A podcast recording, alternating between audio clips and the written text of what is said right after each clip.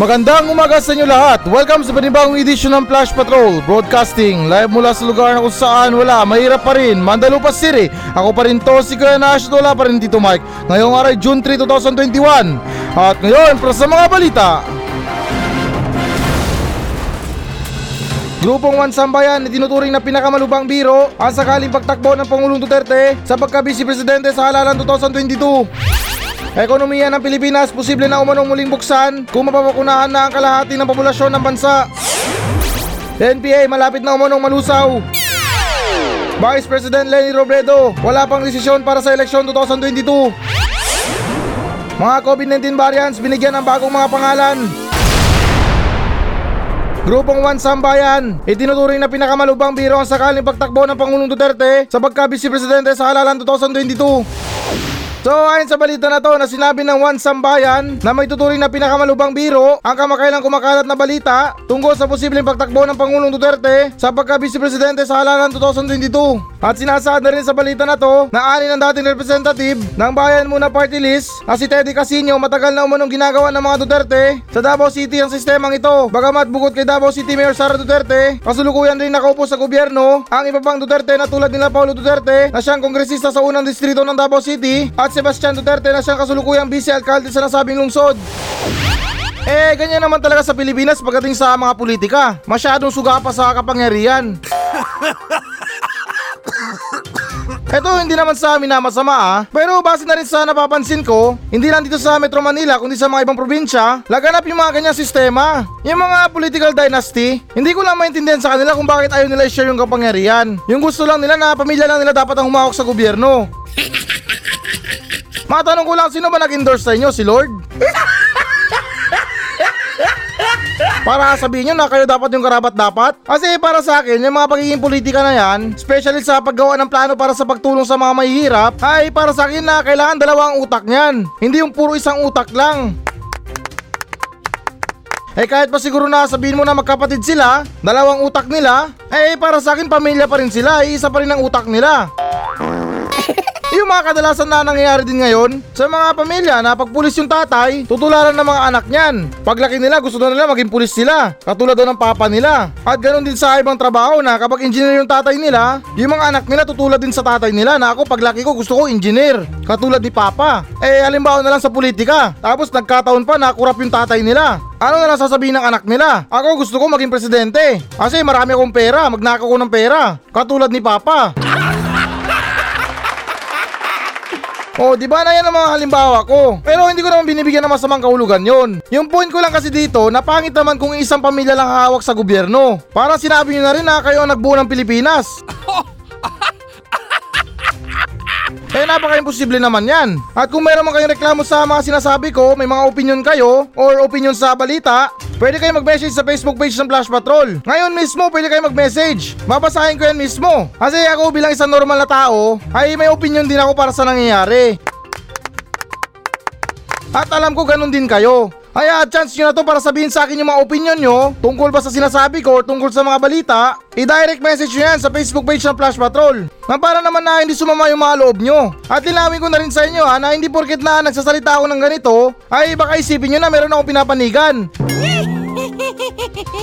Mali po yung mga iniisip nyo. Dahil ako wala akong pinapanigan sa dalawa. Mapa DDS man yan or Dilawan, wala akong pinapanigan sa dalawa. Ayoko makipagpanig sa kanila. Kasi alam nyo parehas silang bobo. Mga walang utak, magiging lang utak. Kasi bakit kayo mamimili ng mga papanigan nyo? Eh kung parehas naman sila may hangad na matulungan ng Pilipinas. At ganoon na rin sa mga Pilipino. Sa mga school, hindi lang isang subject yung mga inaaral natin. Kailangan natin aralin yung lahat. Kahit pa siguro na sabihin mo na matalino ka sa math, matalino ka sa subject na English, eh kung hindi mo iaral yung lahat, wala, bagsak ka pa rin. Sa card nyo, 95 ngayong grado mo sa subject na math, pero yung ibang grado mo parang Christmas light. Yung iba pala cool. Pati ito may iba tayo ha. At sana wag niyo naman masamain. Kasi ito opinion ko lang sa nangyayari. Isipin nyo na lang kapag naging vice presidente si Pangulo, kahit pa siguro na sabihin natin na biro lang yan, tapos tatakbo yung anak niya na si Sara Duterte sa pagkapangulo, eh pinahirapan pa natin yung mga sarili natin. Di sana binoto na lang natin ulit si Pangulong Duterte sa pagkapangulo. Kasi wala eh, isa rin ang utak niyan. Eh kung tayo nga mga anak na nakikinig sa mga payo ng ama, eto ba kaya itong mag-ama? Kaya para sa akin, parang magiginig pa rin yan siya sa tatay niya. Kumbaga kapag naging vice president si Duterte, less trabaho na lang sa kanya. At tingin ko na yung mga plano niya, ipapakontinue na lang kay Sara Duterte. So, ganun yung iniisip ko. Pero huwag yun naman masamayin kasi para sa akin lang yun. Kaya ewan ko ba sa mga nangyayari sa Pilipinas? Sa bansang Amerika, hindi naman ganito ah. Bagkus, magkaibang lahi pa yung mga nakaupo sa pwesto. May negro, may puti. Dito, wala. Kung hindi magkapamilya, magkamuka. Naulitin ko na, especially sa mga probinsya. Ay, nako, talamak yung mga ganyan. Palakasan sa mga tao. Tapos pakitang tao pag malapit ang eleksyon. Pati ako hindi rin ako gano'n na naniniwala sa mga mana-mana na yan na kung ano yung ugali ng tatay, gano'n din ang ugali ng anak. Ito, magkaiba to ha. What I mean na ibang topic to ha. Na halimbawa na lang na hindi porket na mabuti yung tatay niya, religyoso, mabuti sa kapwa, tumutulong sa mga mahihirap, ay hindi lahat ng ganong ugali na mamana ng mga anak. Meron mga pamilya dyan na religyoso yung mga magulang nila, pero yung mga anak nila mga kriminal. Pero hindi naman sa nila lahat. Kaya ewan ko ba, nagkandalito-lito ng mga sinasabi ko. Yung point ko lang naman dito ay isa naman lang na itigil natin itong mga political dynasty. Kasi para sa akin, hindi naman masama kung tumikim tayo ng ibang ulam. Hindi yung paulit-ulit na lang na ulam na ang pinapakain sa atin. At yung lalagyan lang pinapalitan. Pero parehas pa rin yung ulam. At anyways, naintindihan ko naman tong balita na to. Kasi sinabi dito na pinakamalubang biro. Pero wag natin small itong biro na to. Marahil na patawa-tawa lang tayo na wala yan, hindi mangyayari yan. Na imposible na manalo si Duterte sa susunod na halalan. Pero baka makain natin yung salita natin. Tandaan nyo, maingay yung lata kapag walang laman. At tahimik yung lata kapag mayroong laman. Kaya huwag tayo masyadong kumpiyansa. Pero linawin ko lang na hindi ko to binibigyan ng masamang kahulugan. Dahil ako naulitin ko na rin na wala akong pinapanigan sa dalawa. Ang batid ko lang dito na magtrabaho sila na maayos. Hindi yung puro biro-biro na lang. At hindi mahilig sa mga puna. Kaya tayo mga Pilipino, ang payo ko na lang sa inyo, etong payo na to ay voluntary lang ha. At linawin ko, hindi ko yung binibrainwash. Sa susunod na eleksyon, piliin natin yung karapat dapat. Yung something na merong ibubuga. Hindi yung puro kuda ng kuda na lang. Pag nagkamali, sisi sa iba. At higit sa lahat, hindi marunong tumanggap ng pagkakamali. Kaya maging wise tayo sa eleksyon. Piliin natin yung merong salita ng Diyos. Oo, seryoso na yung meron siyang salita ng Diyos. Na halimbawa na lang na inalala mo ko sa araw ng eleksyon. Ngayon nanalo na ako, ikaw naman aalalanin ko. Ganon dapat at hindi yung mga makapalang muka na mabait lang sa eleksyon. At kapag nanalo na, kinakalimutan na tayo. Kung meron na talagang batas na para dyan katulad sa mga preso, ay talagang babawiin natin yung mga boto natin. Na halimbawa na rin katulad sa mga kaso, kapag inatras mo yung kaso, makakalaya siya. At ganon din sana sa pagboto. Na ay hindi naman ako tinutulungan nito, puro pangako lang, hindi naman tinutupad. Bawiin ko na lang yung boto ko. Sunod naman tayo na balita. Ekonomiya ng Pilipinas posible na umunong muling buksan kung mababakunahan na ang kalahati ng populasyon ng bansa. So ayon sa balita na to na pinahayag ni Vaccine Czar Carlito Galvez na maaari na mabuksan muli ang ekonomiya ng Pilipinas kapag mabakunahan na ang kalahati ng populasyon ng bansa. Ito ay anya umano ay nakabase sa mga naranasan ng bansang Israel, Estados Unidos at United Kingdom kung saan bumaba ang kanilang bilang ng COVID-19 cases. At sinasaad na rin sa balita na to, sinabi rin ni Galvez na maaari nang mas luwagan ang mga restriksyon sa bansa kapag 30% ng mga populasyon ang makakatanggap ng bakuna. Samantala nilinaw rin ni Galvez na posible umano mabakunahan ang 70% ng populasyon ng bansa sa katapusan ng taong 2021. Kala ko naman na good news talaga to. Pero may sabit pala kasi may salitang kung. Alam niyo yung salitang kung na yan or yung mga posible na yan, daig pang 1% niyan. Parang tropa mo lang yan ha, nagsabi na pre, balik lang ako ha. Pero hindi na babalik. Oh, di ba yung mga ganyan salita na yan? Yung mga kung na yan, posible, baka, kalabaw, pato, kambing. Hindi, joke lang. Pati hindi ko rin maintindihan kung paano nila sinasabi to. Nagpunta ba sa Future si Galvez para sabihin to? Kasi hindi natin alam kung anong susunod na hakbang. What I mean na anong susunod na mangyayari. Sa panahon ngayon, mahirap mag-predict. Kasi kapag nagkamali ka, batikos ka. Kaya hindi ko maintindihan kung sigurado ba to or hindi. Baka naman na mayroon talagang time machine yung Pilipinas. At nagpunta si Galvez sa future para alamin niya kung ano talagang tunay na mangyayari. Pati parang sounds good para sa atin itong balita na to no? Na pwede nang buksan ang ekonomiya ng Pilipinas Kapag 50% na ng mga populasyon ang mga nabakunahan. Linawin ko lang mahigit isang taon ang pandemya At mahigit isang milyon pa lang ang mga nabakunahan. What I mean na yung mga fully vaccinated So ibig sabihin mga after 10 years pa Bago mabuksan ang ekonomiya Eh, hindi naman sa nagre-reklamo. Mahina na nga tayo sa mga vaccination program. Yan agad ang mga plano nyo? Magbukas agad ng ekonomiya? Para sa akin na wala namang masama sa pagbukas ng ekonomiya. Bagus, kailangan ng bansa natin yan. Pero hindi nyo ba napapansin? Sa tuwing nagbubukas yung ekonomiya, tumataas yung kaso ng COVID. Parang best friend ko lang yan sa eskwelahan na mahirap kami magtagpo. Present ako, absent siya. Absent ako, present siya. Kaya yung main ko lang dito, kapag binubuksan yung ekonomiya, tumataas yung kaso. Ba't kaya hindi tayo mag-focus sa isang problema? Saka na natin natubagin yung mga ibang problema. Kasi kung pagsasabay-sabay natin yung mga problema, ay baka masiraan tayo ng bait. Alam ko na normal na sa mga tao, sa mga bansa, yung mga problema na yan. At tanging solusyon dyan, isa-isahin yung mga problema. At huwag natin pagsabayin. Halimbawa na lang sa love life, wala ka ng pera, hindi ka pa gusto ng crush mo. So yung way na para makuha mo yung crush mo ay gumawa ka muna ng paraan para magkapera ka. At kung may pera ka na, tsaka gumawa ulit ng paraan para makuha mo yung crush mo. Although parang medyo nonsense yung mga sinasabi ko, ay gusto ko lang magbigay ng halimbawa sa inyo para maintindihan nyo. Na huwag natin isabay-sabay yung mga problema. Unahin natin yung mga maliliit na problema. Pataas ng pataas hanggat sa makaya natin. Kulang na nga tayo sa bakuna, may plano pa kayo magbukas ng ekonomiya. Eh, para sa akin lang naman, concern ako. Kasi kapag nagbukas yung ekonomiya, andyan na naman yung mga turis, mga Pilipinong gala kahit walang pera. Panay punta, panay bakasyon, kahit wala namang pera. Eh kung inipon niya yung mga pera nyo, baka sakali pa na hindi kayo magreklamo sa gobyerno. Yan naman mga inanain nyo eh. Panay gala kayo, panay lakwatsa, panay shopping, panay bili ng hindi importante. Tapos kapag nawalan ng pera, nawalan ng trabaho, eh reklamo sa gobyerno. Sabihin pabaya ang gobyerno, sabihin palpak. Tapos partida, hanapin ba kung saan ang pangulo? May pa-hashtag-hashtag pa kayo, nasaan ang pangulo? Bakit nasa kanya ba yung mga kaldero nyo? Para hindi kayo makapagsaing?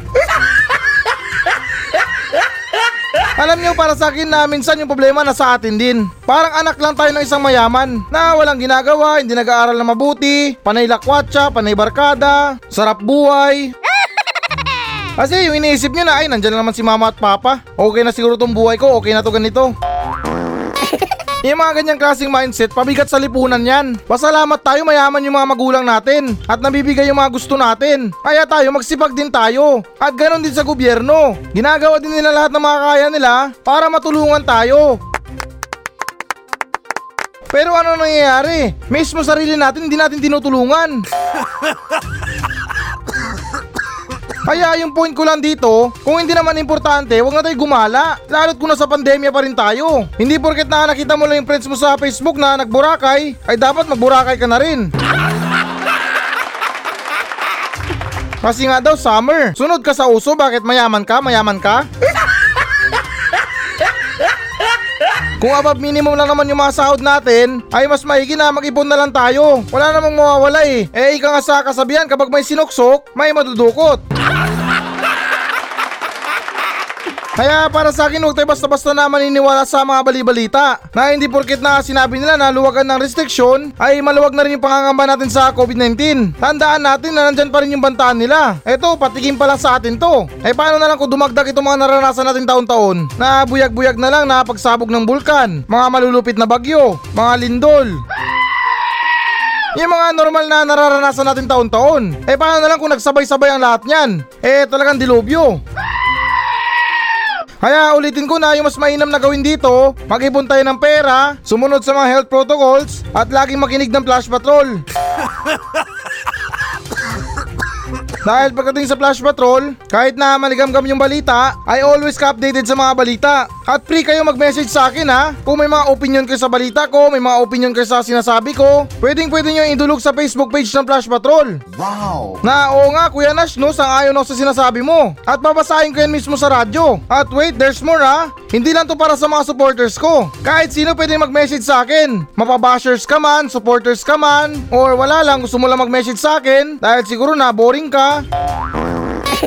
O hindi naman kaya meron kang gusto na ipa-shoutout, pwedeng pwede yan dito sa show ko. Pero wag naman sana yung mga bastos na topic. Yung mga saktong topic lang. Wag naman yung pambulabog talaga. Sunod naman tayo na balita. NPA malapit na monong malusaw. So ayon sa balita na to na ipinahayag ng Task Force Balikloob o TFBL na umabot na sa 17,958 na mga rebelding komunistang terorista ang naitalang mga nagsisuko at nagbalikloob sa pamahalaan magmula ng manungkulan ng Pangulong Rodrigo Duterte. At sinasaad na rin sa balita na to, nagsisuko ang mga ito sa pamamagitan ng Enhanced Comprehensive Local Information Program o ECLIP na pinapatupad ng TFBL kung saan ang mga dating rebelde ay nakabalik sa kani-kanilang mga pamilya at nabibigyan pa ng tulong pinansyal upang makapagsimula muli ng kanilang normal na buhay na may kalakipang pabahay, edukasyon at mga medical assistance. Parang sarap yata na maging NPA ah. Yung tipo na sasama ka sa NPA, tapos makalipas ng isang linggo, aalis ka rin. Kasi maganda yung benefits dito. Mantakin nyo na bibigyan ka ng tulong pinansyal. May pabahay, may edukasyon, at higit sa lahat meron kang medical assistance. Partida Duterte yan ha? Eh hindi naman sa amin na masama parang pinagmamalaki pa talaga nila. Binanggit pa nila yung pangalan ng Pangulo. Eh di ibig sabihin mukhang bobo yung dating administrasyon. Dahil sa termino ngayon ni Duterte, marami nagsisuko ng mga NPA. Eh, hindi naman sa nagre-reklamo. Ganyan na ba talaga ang gobyerno? Kailangan mo munang gumawa ng daas para tulungan ka? Or para mapansin ka? Ang dami naghihirap ngayon sa Pilipinas oh. Hindi nyo man lang matulungan. Samantalang itong mga walang kwentang NPA. Pumatay ng mga libo-libong sundalo. Abot kamay talaga yung mga tulong nyo sa kanila. Baka sa ganyan na ginagawa nyo, maging NPA lahat ng mga Pilipino. Kasi mas maganda pa yung tulong nyo sa kanila. May pabahay, may edukasyon, may financial support, at medical assistant. Samantalang tayo mga normal na mga Pilipino, pagbigay na lang ng ayuda, pahirapan pa. Eh kung ganun, mag-NPA na lang tayo. Pero sa bagay dito sa Pilipinas, hindi ka mapapansin kapag hindi ka nagpapansin. At halimbawa na lang yung bata na nag-viral na 10 years old. Nasa murang edad nagbabanat ng buto. At pagkatapos na mapansin siya ng mga tao, umulan yung mga biyaya sa kanya. May mga nagbigay ng tulong, samot-sari mga donasyon. O di ba ganyan sa Pilipinas? Kung hindi ka magpapansin, hindi ka papansinin. Katulad na rin sa mga komunista na lumalaban sila sa gobyerno. Pero hindi lang malinaw para sa akin kung ano bang pinaglalaban nila. Na siguro para sa akin na rin, baka tamad lang sila magtrabaho. Pati inaawa ko sa dalawang panig, sa mga sundalo at NPA. Kasi tingin ko yung mga NPA na yan lumalaban sila para sa pinaglalaban nila. Na tulad ng sinabi ko na hindi ko maintindihan. At ganun din sa sundalo. Lumalaban sila ng patayan dahil inutusan sila ng gobyerno. Eh, tingin ko hindi naman nila ginusto yan. At para sa akin, nasagutin ng gobyerno ang kapayapaan sa bansa. Pero anong ginagawa nila? Hindi matapos-tapos ang gera sa bansa natin. Kasi nga, tingin ko para sa akin, ginagawa nilang negosyo yung mga gera na yan. Pero yun naman ay para sa akin lang. Pati anyways na itong NPA na to, parang hindi ko talaga maintindihan. Ano bang pinaglalaban nila? Ano, gusto nila manghingi ng pera sa gobyerno? Maya naman kayo sa mga balat nyo, magtrabaho kayo. Eh kung ginawang trabaho yung ginagawa nyo sa pang-araw-araw sa pagiging NPA, baka sobra-sobra pa yung mga sahod nyo. Kumbaga sa call center, ang dami yung overtime. Kasi alam ko hindi rin biro ang mga ginagawa nyo. Nagpupuyat kayo, nagtitraining kayo, nagtitiis kayo na matulog sa mga gubat. Eh kung nagtrabaho kayo, nagsaka kayo, naging mangingisda kayo, malinis pa yung mga pinapakain nyo sa mga pamilya nyo. Pati tulad na rin sa mga Abu Sayyaf na katulad nyo na hindi rin maubos-ubos. Kasi nga nasa pagkakaalam ko na rin na suportado sila ng ibang bansa. Pero yun naman ay para sa Abu Sayyaf. Ewan ko lang sa inyo mga NPA. Kasi nga mga rebelde naman kayo. Kaya nagtataka ko dito kung sino ba tumutulong sa inyo. Sino mga nagsusupply sa inyo ng bala, sino nagsusupply ng baril. Tapos yung mga ginagamit yung baril matataas na kalibre pa. Baka naman na merong ahas sa gobyerno na merong sumusuporta sa samaan ng NPA. Ewan ko lang, hindi ako sigurado. Kasi sa negosyong tindahan nga, nalulugi kapag hindi mo sinusuportahan. Yung tipo na kapag ubus na yung paninda mo, na ay wala na akong dilata, bibili na ako bukas. Mag-grocery na ako. O, di ba? Na siguro ganyan din sa inyo. Na tingin ko mayroong tao na sa likod nyo para suportahan kayo sa mga katarantaduhan nyo. Kasi tingin ko na rin na magtatagal ba kayo dyan kung hindi kayo kumikita. Bale, ginawa nyo ng negosyo yung pagpatay ng tao. Ginawa nyo kaawa-awa yung mga kaaway nyo at ganun na rin sa mga sarili nyo. Ano ba laban nyo sa gobyerno? Eh yan, maraming kaalyado yan ng mga ibang bansa. Suportado ng mga kagamitan sa panggera. Eh kayo, anong say nyo? Ala naman na kaalyado nyo mga abusaya para suportahan kayo ng mga baril. Sunod naman tayo na balita. Vice President Lenny Robredo wala pang desisyon para sa eleksyon 2022. So ayon sa balita na to, nawala pa rin pinal na desisyon sa kasulukuyan si Vice President Lenny Robredo kung ano ang kanya magiging plano sa halalan 2022. At sinasaad na rin sa balita na to na alam umano ni Robredo na magiging hamon para sa kanya ang pagkumbinsi sa mga tao patungkol sa mga nagawa ng kanyang opisina. Kwento niya ito muna sa kadahilanan na hindi niya ugali ang ipalabas sa media ang kada programa o proyekto na ginagawa ng kanyang opisina. Kaya lumalabas sa mga survey na tingin ng mga tao ay halos wala siyang ginagawa sa gobyerno. Ah, may point naman si Robredo. Eto, linawin ko ah, hindi naman sa kinakampihan. Nagiging humble lang si Robredo. Pati hindi naman siya vlogger para ipagyabang yung mga nagawa niya. Total, public service naman yung trabaho niya. Pero ito lang yung tanong ko dito. Kung ginagawa man ni Robredo yung trabaho niya ng tahimik, bakit sa mga survey konti lang yung mga tao na sumasangayon? Kasi pag tungkol sa mga proyekto, alam nila agad yan kung sino nagpapagawa.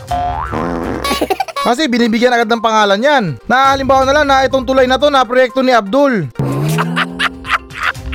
So, di ba na binibigyan ng mga pangalan yan? Pero linawin ko lang para sa akin, magkaiba yung binibigay yung pangalan na kung sinong tarpulano na patayo ng mga proyekto at sa mga proyekto na pinagyayabang sa social media. Pati ito na-realize ko rin ha, hindi naman masama na maging humble ka sa buhay mo. Pero public service tayo, nasa gobyerno tayo. Kaya para sa akin, hindi naman masama na ipagyabang mo yung mga nagawa mo sa trabaho mo. Kasi nga, public service ka. Ipaalam mo sa mga tao na ito, proyekto ko to. Dahil tulad ng pangako ko sa inyo, kapag nanalo ko sa alalan, ay papagawan ko kayo ng tulay.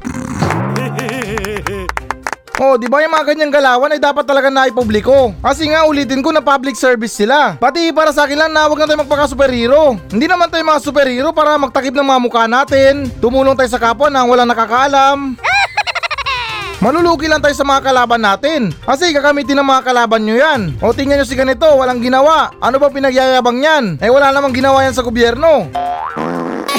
O di ba na pwede pa nilang gamitin na pang atake sa atin? Kaya anong kinalabasan? Tayo yung masisira sa mga tao. Bagus, dapat nga itong mga gobyerno maging vlogger dapat to. Nakakatatrabaho nila, ipaalam nila sa mga tao. Para naman naalam ng mga tao or updated yung mga tao sa mga ginagawa nilang trabaho. At sa ganun na rin na walang masabi yung mga tao sa kanila. Kasi nga araw-araw meron kayong vlog. May mga content kayo na ito pupunta ako ngayon sa bayan na to. Magbibigay ako ng mga tulong guys. At may pasabi pa yan na huwag yung kalimutan ni share to ha. At pakipollow na rin ako sa YouTube ko, sa Instagram ko, sa Twitter ko. Oh, di ba na yung mga galawang vloggers lang? Para ulitin ko na walang masabi yung mga tao at hindi sila maging bobo sa mga ibang tao. Kasi sa panahon ngayon, yung mga Pilipino madaling maniwala. Lalo't kung online yan, sa Facebook nila nabasa, ay mas magidid pa yung mga utak nila. Yung tipong halatang fake news na paniniwalaan pa. Kaya siguro panahon na rin para sa mga Pilipino na malaman natin kung ano ba talaga yung mga totoong source ng mga balita. Huwag tayo basta-basta na maniniwala sa mga balita sa mga social media platforms. Pero ganun pa man meron din mga problema sa mga balita. Yung sa mga totoong source ng mga balita. Kadalasan kasi yung mga iba sa kanila bias. Eto, wala akong sinasabi na pangalan ha. Pero yung tingin ko na yung iba sa kanila bias. Kaya tayo mga Pilipino, dapat maging masuri tayo sa mga balita. Hindi porket na nakita nyo lang sa Facebook, ay paniwalaan nyo na agad. Kasi para sa akin na itong kadalasan ng mga insidente na to, na yung kung saan na yung mga tao madaling maniwala sa mga peking balita, ay yan sila yung mga baguhan sa mga social media. At yung iba naman binabasa lang yung title, pero hindi binabasa yung buong kwento. Kaya hindi rin malabo na magkaroon ng misunderstanding. Pero anyways, masyado na ako malalim. Ah, balik lang tayo ng konti sa balita na kung saan na itong si Vice President Lenny Robredo ay wala pa siyang desisyon para sa eleksyon 2022. Hmm, kamusta na kayo mga student ngayon? At matanong ko na rin kayo, may mga pinal na desisyon na rin ba kayo para sagutan yung mga module nyo? Pero anyways, ito habol ko lang din ha. Whether na tumakbo man si Lenny sa eleksyon, itong eleksyon na 2022, ay para sa akin parang baliwala na rin yan. Sa loob naman ng limang taon, pagsalitaan ka lang ng masama. Na tulad ng sinabi ko na kesyo wala kang ginawa, kesyo puro na lang batikos, ay para sa akin na malaking minus points yun para sa mga taong bayan. Sunod naman tayo na balita. Mga COVID-19 variants binigyan ng bagong mga pangalan. So ayon sa balita na to na mula sa dating mga komplikadong pangalan, ngayon binigyan na ng mas simple at mas madaling bigkasin ang mga pangalan ng iba't ibang mga variants ng COVID-19 sa buong mundo na maaari nang tawagin sa pamamagitan ng Griegong alpabeto bilang Alpha, Beta, Gamma at Delta. At sinasaad na rin sa balita na to na sinabi rin ng bacteriologist na si Mark Palen na maraming buwan na rin nilang pinag-iisipan ng mga pangalang ibibigay sa mga variant. Sumagi rin umano sa kanilang talakayan noon na ipangalan sa mga variant ang mga pangalan ng Diyos at Diyosa ng Greek mythology. Hay nako, Diyos ko, salamat naman. Naisipan nyo rin palitan yung mga pangalan ng virus. Sobrang pahirap ang mga pinaramdam sa atin yan kung ano ng mga dilubyo at kamalasan na nangyayari sa atin nang dahil sa mga walang hiyang virus na yan tapos mga pangalan nila pahirapan din. mga B11617 na yan, kalukuhan na yan. Para sa akin, dapat iisa lang ang tawag sa kanila. Parehas naman sila mapanganib. At tingin ko sa mga virus na yan, wala naman sila mga pride. Na-required talaga na tawagin silang ganyan. Parang fast food lang yan. Na kapag narinig natin yung salitang fast food, automatic na agad yan lalabas sa isipan natin. McDo, Jollibee, Chowking. Oh, di ba na pare-pareho naman silang kainan. Tapos tayo mag-iinarte pa tayo sa mga pangalan ng virus. Hindi ko talaga minsan maintindihan itong mga scientists na to na kung saan ay mga bagay-bagay na binibigyan pa nila ng pangalan. Halimbawa na lang sa H2O. Nung elementary ako sumakit ang ulo ko dyan. Dahil nung tinanong ako ng teacher ko tungkol sa H2O, anong meaning ng H2O, sinabi ko na channel sa TV yan. Pero hindi rin nagtagal na na-realize ko rin na HBO pala yun, hindi pala H2O. May patawag-tawag pa tayo na H2O. Akala mo naman na secret formula pero tubig naman pala. Pero anyways, para sa akin, parang ang boring naman kung tawagin nating alpha, beta, gamma at delta. Parang platoon lang ng mga sundalo ah. Para sa akin, mas okay yata kung bigyan natin ng pangalan na nakakatakot. Para naman na matakot din yung mga tao. Bagkus, ang virus nakakatakot naman talaga. Gumawa na lang tayo ng sariling version natin. Na halimbawa sa mga ibang variant, tulad ng South Africa variant, tawagin natin yung Maria Labu. Oh, di ba nakakatakot? Yung tipo na wag kang pupunta ng sinihan, nandun si Maria Labu. Pero anyways, napabor talaga ako sa mga ganito. Hindi nyo man sundin yung mga suggestion ko, pero tingin ko okay na nito mga pangalan na to. Na itong Alpha, Beta, Gamma at Delta. Kasi sa totoo lang na nahirapan na ako magsalita ngayon. Although parang napapansin nyo na may pagkabulol ako, ay sa kadahilanan niya ng mga words na binabasa ko. Na ewan ko, siguro problema ko na talaga yan. At minsan guys, natapatin ko na kayo. Na minsan kapag nagtatrabaho ako, ay masakit yung ngipin ko. Kaya minsan din na parang nahihirapan din ako magsalita. Ayoko naman ipabunot yung ngipin ko dahil may takot ako sa injection. Kaya yung ginagawa ko, nire-remedyohan ko na lang. At guys, ako naman ang hihingi ng advice sa inyo. Ano bang kadalasan na ginagawa nyo kapag masakit yung ngipin nyo? Kasi ako, ginagawa ko na yung lahat. Nagmumumog ako ng maligamgam na tubig, na may kasamang asin, pinapahiran ko ng toothpaste yung ngipin ko, pinapatungan ko ng kulangot, Hindi, joke lang. Na lahat na ginagawa ko pero masakit pa rin. Kaya guys, kung may alam kayo ng mga remedyo dyan, i-PM nyo ako sa Facebook page ng Flash Patrol. At ngayon pala, nagpapasalamat na ako sa inyo. So guys, ito na yung pinakahihintay nyo. Magbabasa na ako ng mga audience mail. na mga nag-message sa akin sa Facebook page ng Flash Patrol. At bago ko simulan yung pagbabasa, gusto ko lang i-shoutout si Jonel Alagon ng Lucena City. Um, brother, alam mo ba na nag-alala ko sa'yo? Kasi kadalasan sa mga episode ko, ay minsan araw-araw ka na nagme-message sa akin. Pero parang kahapon, parang hindi ka nag-message. Nag-special mention pa naman ako sa'yo. Kaya nung hindi ka nag-message sa akin, ay agad ako nagtirik ng kandila at nag-moment of silence ako. Kasi akala ko kung napano ka na. Eh malay ko ba baka na-hold up ka or na-kidnap. Pero sana ngayon Jonel Alagon ay nasa mabuti kang kalagayan. At kung nakaligtaan mo yung episode ko kahapon, pwede ka naman makinig sa Spotify. I-download mo yung apps na Spotify at i-search mo yung Flash Patrol para hindi mo makaligtaan yung mga episode araw-araw. At yung nag-message sa atin ngayon na isang Spotify listener, ang pangalan niya Dondoy Ricardo Perez from Mindoro. Hello po Kuya Nash, isa pa akong Spotify listener mo. Napakinggan ko yung episode mo kahapon at agree po ako sa sinabi mo tungkol sa mga pulis. Na tayong lahat ng mga Pilipino ay huwag tayong matakot kapag mayroong ginagawang mali yung pulis. Kunan natin sila ng kamera nang malaman ng taong bayan yung kalokohan ng isang pulis para naman tayo mga mahihirap ay makakamit ng hustisya. Kasi Kuya Nash, wala na silang palag kapag nakuhanan sila ng kamera. May mga CCTV nga sa mga barangay pero parang display lang yata. Wala man lang kable papuntang barangay. Dito sa amin nagmistulang mga scarecrow yung mga CCTV camera. At yun lang po Kuya Nash, malami, ano to, malami, ma- maraming salamat po sa pagiging nice sa radyo. The best ka talaga para sa akin. Hindi ka plastic sa mga tao dahil sinasabi mo yung mga totoong opinion mo. Um, Sir Dondoy Ricardo, um, para sa akin na ganoon naman dapat yung sabihin ko. Kasi hindi ko kailangan manloko ng tao para paniwalaan nila ako. Pakialam ko sa mga ibang tao. Lahat-lahat naman tayo may mga opinion tayo. Kaya minsan parang nalulungkot din ako kasi meron ako nababasa mga feedback na para bang hindi nila naiintindihan yung mga sinasabi ko. Kahit na paulit-ulit na sinasabi ko na wala akong pinapanigan sa dalawa, sasabihin nila dilawan daw ako, sasabihin nila DDS daw ako.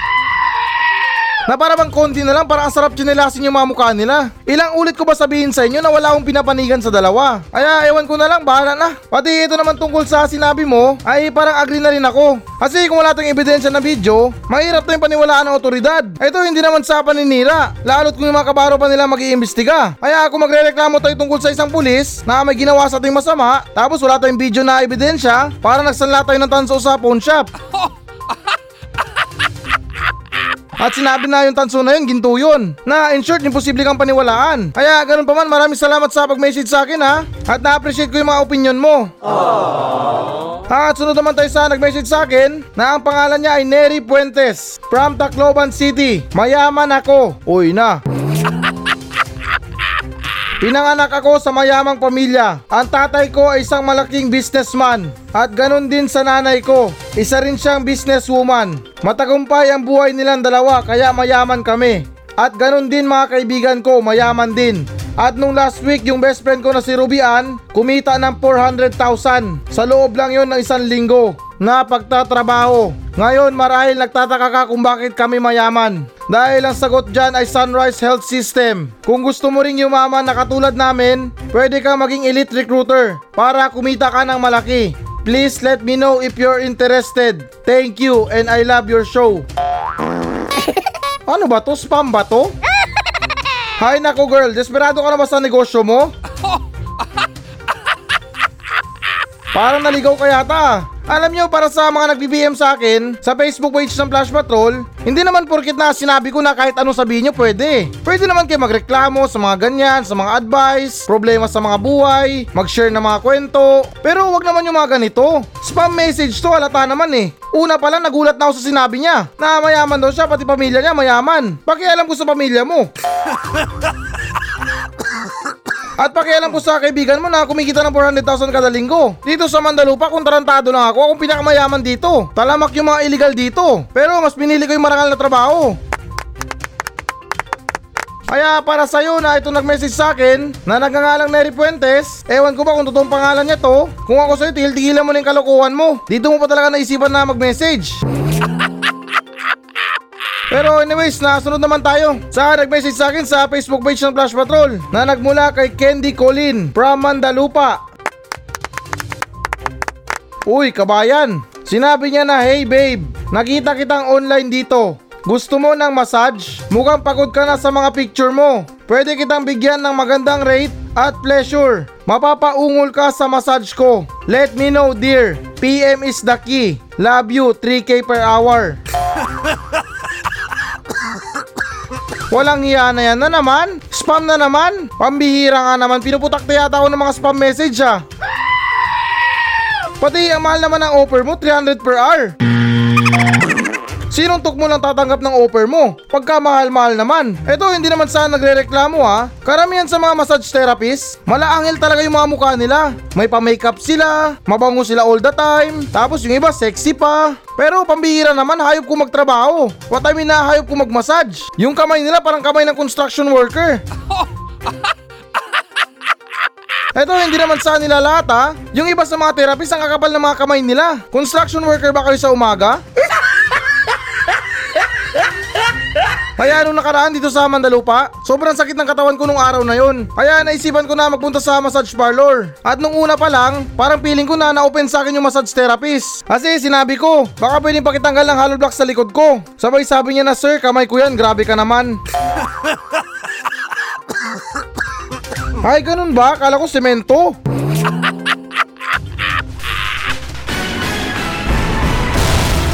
Hello guys, bago natin tapusin ang show na to, ay hinikayat ko lang yung mga audience na mag-message sa akin dito sa Mandalupa Station. Lahat ng mga question nyo, lahat ng mga comments, mga complain, or compliments man yan, ay susubukan kong tutugunan lahat yan dito sa aking show. Pumunta lang kayo sa Facebook page ng Flash Patrol at mag-iwan kayo ng message nyo doon kung ano bang gusto nyo iparating. Na kung may problema kayo sa mga buhay nyo, sa mga bahay nyo, kung meron kayong gustong palayasin, ay chance nyo na to na para sabihin sa akin. At ako na mismo ang magpapalaya sa kanila. At hindi lang nagtatapos doon. Pwedeng pwede ko rin kayong shoutout sa aking show. At ipinapangako ko na matutugunan ko talaga yan. Napaka-desperado ko na sa lahat. Kaya please lang, kung meron talaga kayong mga message, may mga saloobin kayo tungkol sa mga sinasabi ko, ay wag lang kayong mahiya. Kaya tandaan, FB page Flash Patrol. At please guys, pakipollow na rin. Kasi talagang desperado na ako sa buhay.